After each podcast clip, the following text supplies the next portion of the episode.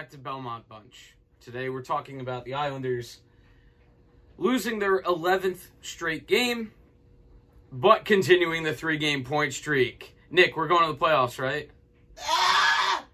Yep. So, uh, the Islanders started this game playing, I, I don't know, more inspired hockey than the last dozen games, which is, you know, not hard to do. And they were rewarded with a stupid Mayfield penalty and a power play goal, um, you know, straight away. So, in case you were uh, getting your hopes up, don't.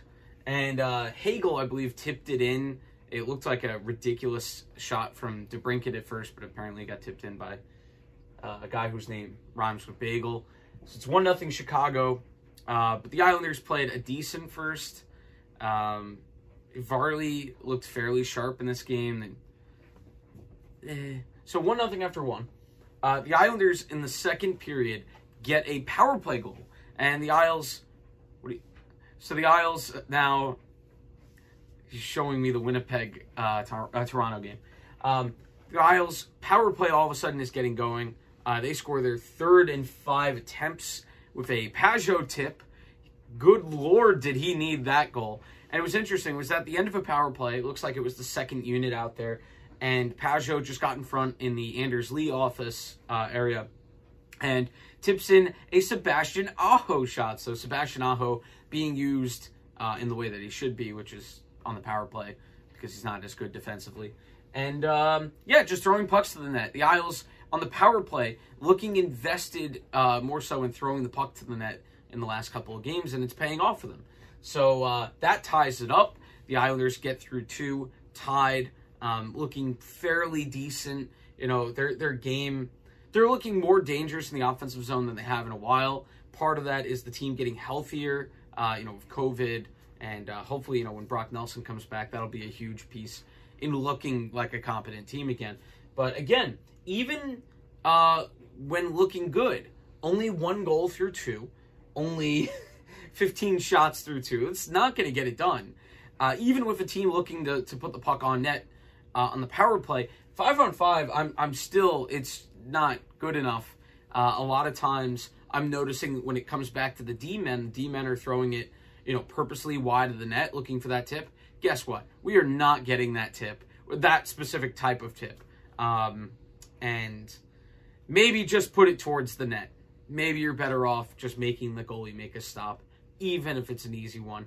Although I also complain about logo shots. I'm going to complain about everything. Just know that that's going to happen. Uh, so, uh, Ryan, uh, sorry, not Ryan Strome. Dylan Strome scores and celebrates, you know, very excitedly. And it could be because it's his second of the year, but because we're the Islanders and we uh, ask, how does this affect the Islanders? Uh, we probably say that he was yelling uh, in honor of his brother Ryan, who the Islanders wronged, with air quotes. Um, so 2 1 there, and it's a frustrating one because uh, it's a guy just left completely open. It's a couple of things that, the Islanders in their D zone miss.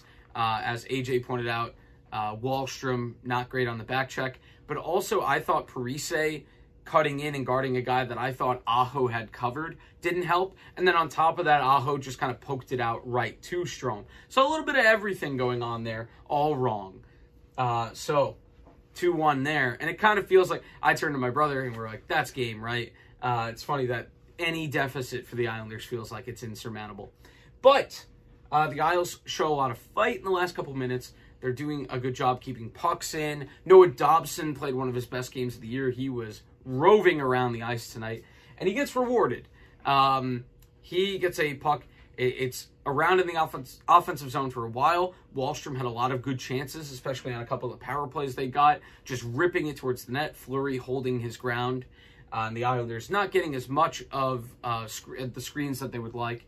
And uh, a lot of shots to the logo, like I said. And um, finally, with two seconds left, with the puck all over, with 10 seconds left, it went to the corner, and I was just like, that's game. But Barzal pulls it back, waits, I thought too long, but he's an NHL player and I'm not. And he slides it to Noah Dobson, who, with the help of a huge Anders Lee uh, uh, uh, net front presence, I'm blanking on the word right now, screen, there it is, uh, rips one goal. The point streak survives, and that's all that matters. If the Islanders go 5, 10, and 67, we're probably still finishing last. But let me tell you, they you flip half those games, and who knows? Uh, so uh, the Islanders tie it there. And the last couple of games, overtime's been really embarrassing. Uh, so the Islanders played it extremely safely tonight. And how safely? They didn't put a puck on net. They just skated around the zone, very comfortable taking the puck out of the zone and just not letting Chicago have it. And the last two seconds, Dobson held uh, Seth Jones's stick. Um, I have heard a great idea that if you commit a penalty in OT at that point, that the OT should be extended for that penalty. I think that's a great idea because Noah Dobson does the absolute right thing by what the rules are, which is two seconds left and the power play basically won't exist. Just tear the guy down, just haul him down. So 2 2, we go to a shootout. Um, good attempt by Wally, good stop by Fleury. Uh, great attempt again on, on the second go by Barzal. Fleury was standing tall. Uh, Varley made a great stop on Toews, um, which is good because screw Toews and screw the Hawks in general. Um, but Patrick Kane, you know, when he's up and he has a chance to take the lead, you're just like, yeah. And he roofs one.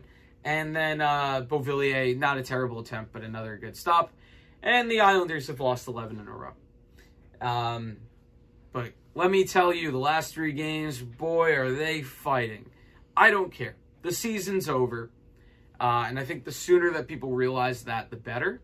My marker died halfway through putting together the scoreboard, and the Islanders died way earlier than the half point of the season this year. So, Islanders are five and fifteen, really. Uh, you know, if you take the the losses and put them together, and uh, they're not good. They have some easier games this week, starting with Ottawa. If they lose to Ottawa, I think even the people that are holding out hope will give up and I think they probably should have already, but they absolutely will. The Islanders are going to have to pay, play at like 110, 115 point pace to make the playoffs at this point.